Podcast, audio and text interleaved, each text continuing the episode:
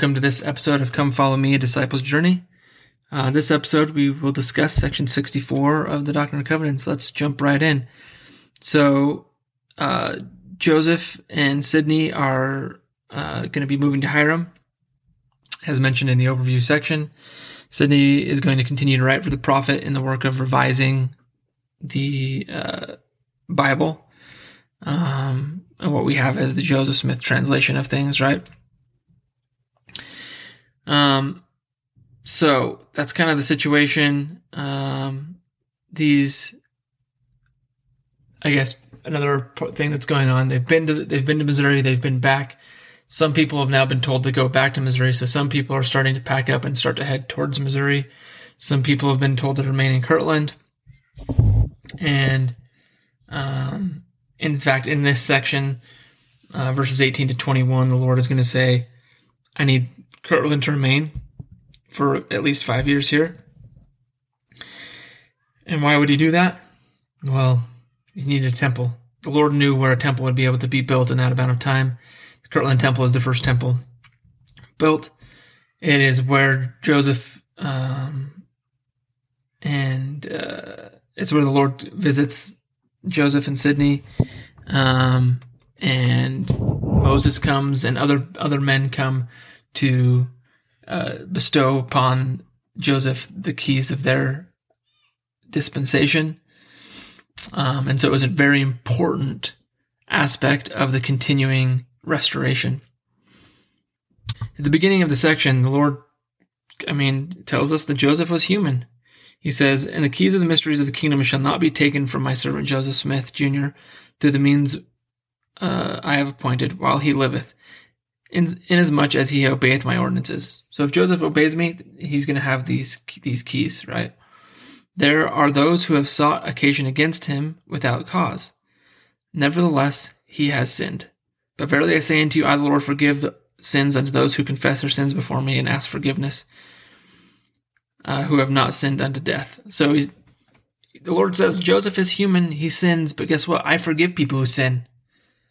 And this makes me think of one of my favorite quotes uh, that the that repentance is not the Lord's backup plan in case we fail. It is the plan, knowing that we will fail. And he says that. Look, yep, Joseph isn't perfect, but he but he repents. And so if Joseph isn't perfect, guess what, guys? Neither are you. And that's kind of what the Lord is saying here. And so he says, look, I say unto you, ye ought to forgive one another. For he that forgiveth not his brother his trespasses standeth condemned before the Lord for there remaineth in him the greater sin. I, the Lord, will forgive whom I will forgive, but of you it is required to forgive all men. All men. And so the Lord here removes any ambiguity about our responsibility in forgiveness and forgiving others. It's not, hey, forgive people who say sorry to you. Uh, forgive people who feel bad for what they've done. Forgive the people that you like. Forgive the people who, um, by forgiving them, you can gain some advantage, some material advantage. No, it's all, every single one. An interesting note here about forgiveness and about um, Joseph being imperfect and whatnot, and people saying, "Hey, look, he sinned." The Lord says, "Hey, guess what? My disciples in days of old, meaning in the meridian of time when He was on earth, they sought uh, occasion against one another." This comes from verse eight. Joseph Fielding Smith said, "The Lord declared that when He was in His in His ministry, His disciples sought occasion against one another, and failed at times to forgive in their hearts. It was this condition which prompted Peter to ask the Lord." How many times he should forgive his brother? Till seven times? The Lord answered him and said, Not I say not unto thee seven times, but until seventy times seven. As the disciples of old brought upon themselves affliction, and, and chastening, so we, when we do not have in our hearts the spirit of forgiveness, bring upon ourselves affliction and chastening from the Lord. Peter's like, hey, look, how many times do I got to forgive this dude over here that, you know, is Andrew or something, my brother? The Lord says, all men, 70 times 7, always and forever. That's it. There's no ambiguity here. uh, Marion D. Hanks said, uh, in, ta- in talking about forgiving uh, others, he said, What is our response when we are offended, misunderstood, unfairly or unkindly treated, or sinned against, made an offender for word, falsely accused, passed over, hurt by those we love, or offerings uh, rejected? Do we resent, become bitter, hold a grudge, or do we resolve the problem if we can, forgive, and rid ourselves of the burden? The nature of our response to such situations may well determine the nature and quality of our lives here and eternally. I, was, I really like that that conclusion by Elder Hanks here. That the, the way that we handle unfairness, the way that we handle being mistreated, is going to greatly determine our lives here and how happy we are. Because look, do other do some people uh, face more unfairness than others? Yes. I mean, go see Elder Renlund's talk from last conference, infuriating unfairness. But mortal life is unfair by its very like nature. And so we're all going to face it. We're all going to face unfairness. There are going to be trials and things that happen just because we're mortal. There are going to be trials that happen because other people and their decisions and maybe even accidental, that they didn't mean to hurt us. And sometimes because they did. We're all going to face that. And we have a cho- we have choices to make in that situation. How do we react? Do we resent, become bitter, and hold a grudge? Or do we resolve the problem, forgive, and rid ourselves of the burden?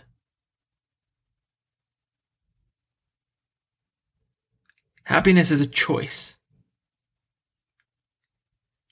the Jesus Christ, the Savior of the world, promised us joy. He said, Be of good cheer.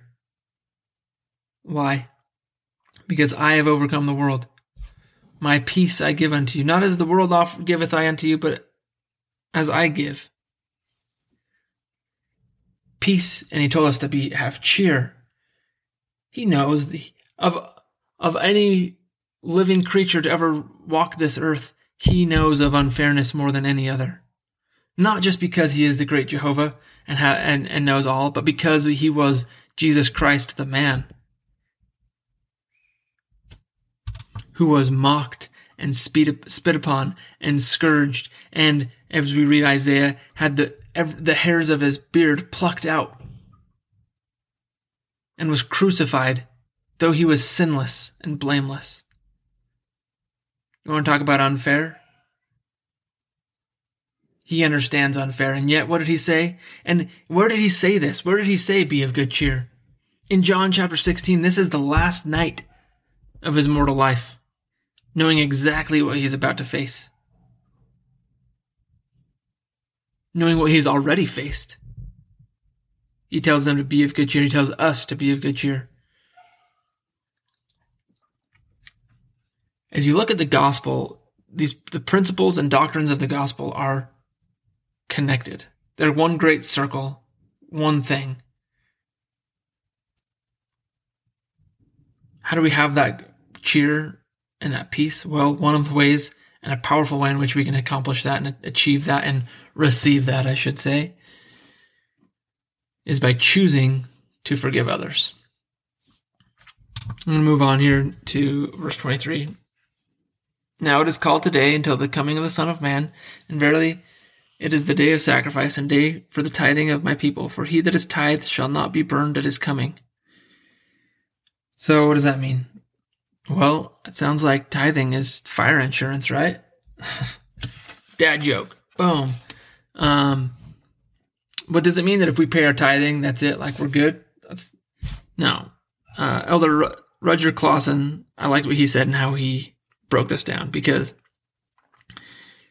uh, it's not just like oh you pay your tithing and you're safe from the burning at the end of end of days. No, it's it's a little trickier than that. What does that mean? Does it mean that if a man will not pay his tithing, the Lord will go is going to send a ball of fire down from heaven and burn him up?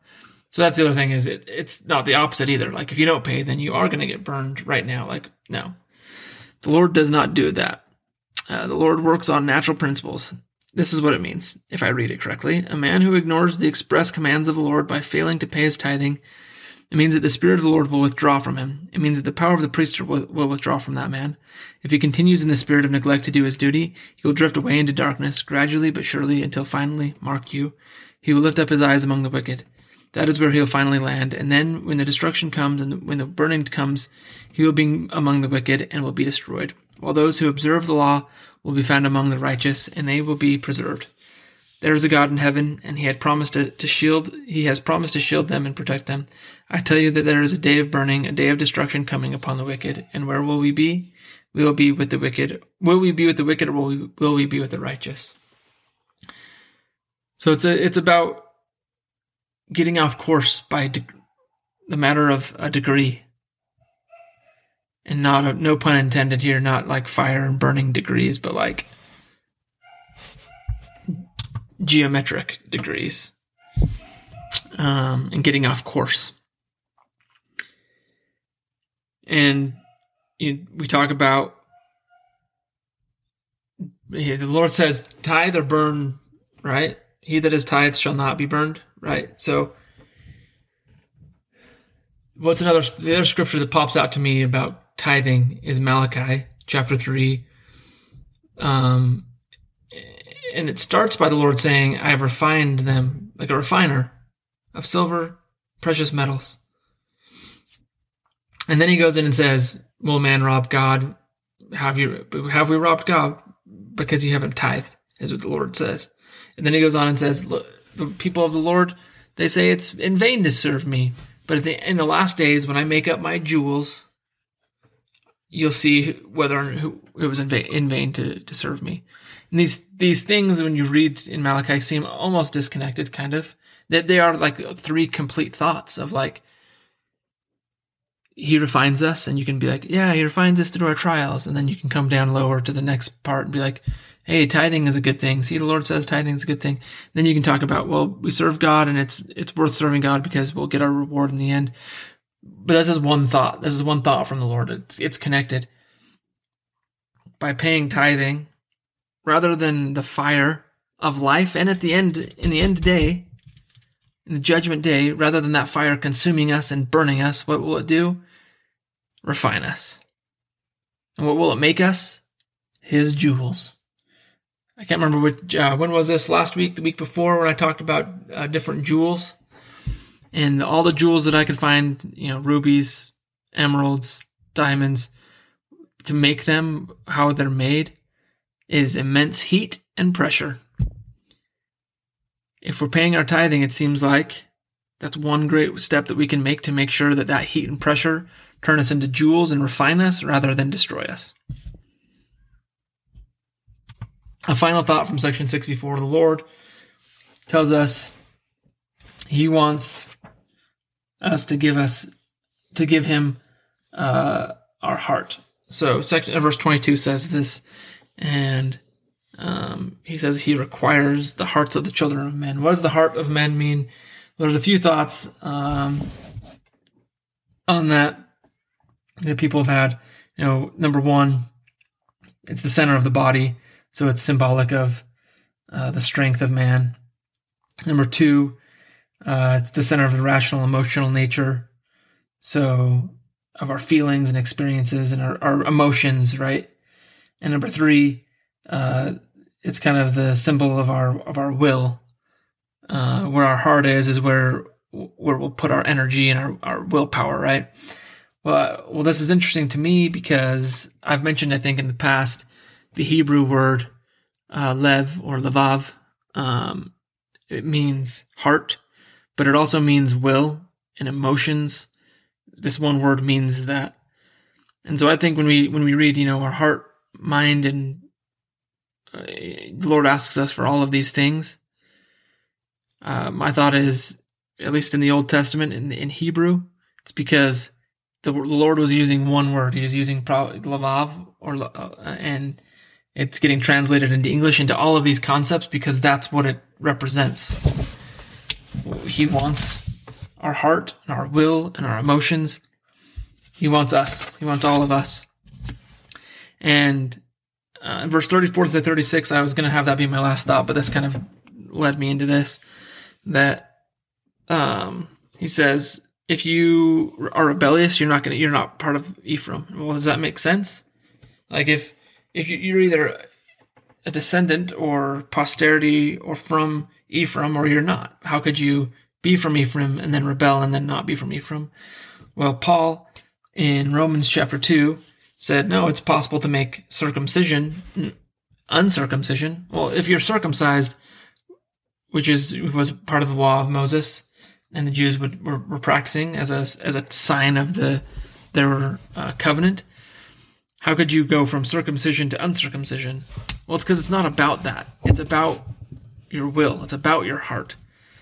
Uh, later uh, in the same chapter, Paul says, For he is not a Jew, which is one outwardly, neither is that circumcision, which is one outward in the flesh, but he is a Jew, which is one inwardly, and circumcision is that of the heart, in the spirit, and not of the letter, whose praise is not of men, but of God. It's about our inner action, our, our inner commitment.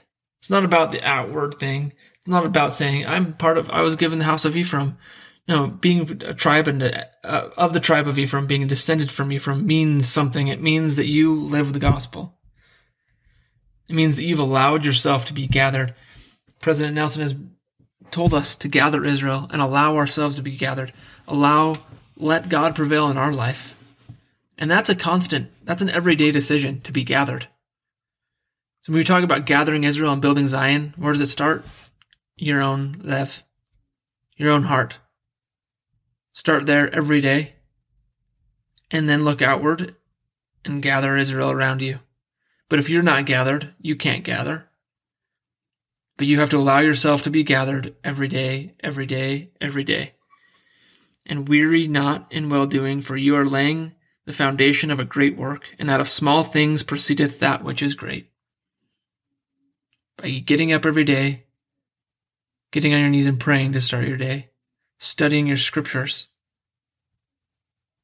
Every day, every day, every day because you're laying the work, you're laying the foundation of a great work. Thanks for joining me in this episode. Hope you join me in the next episode as we discuss section 65. Talk soon.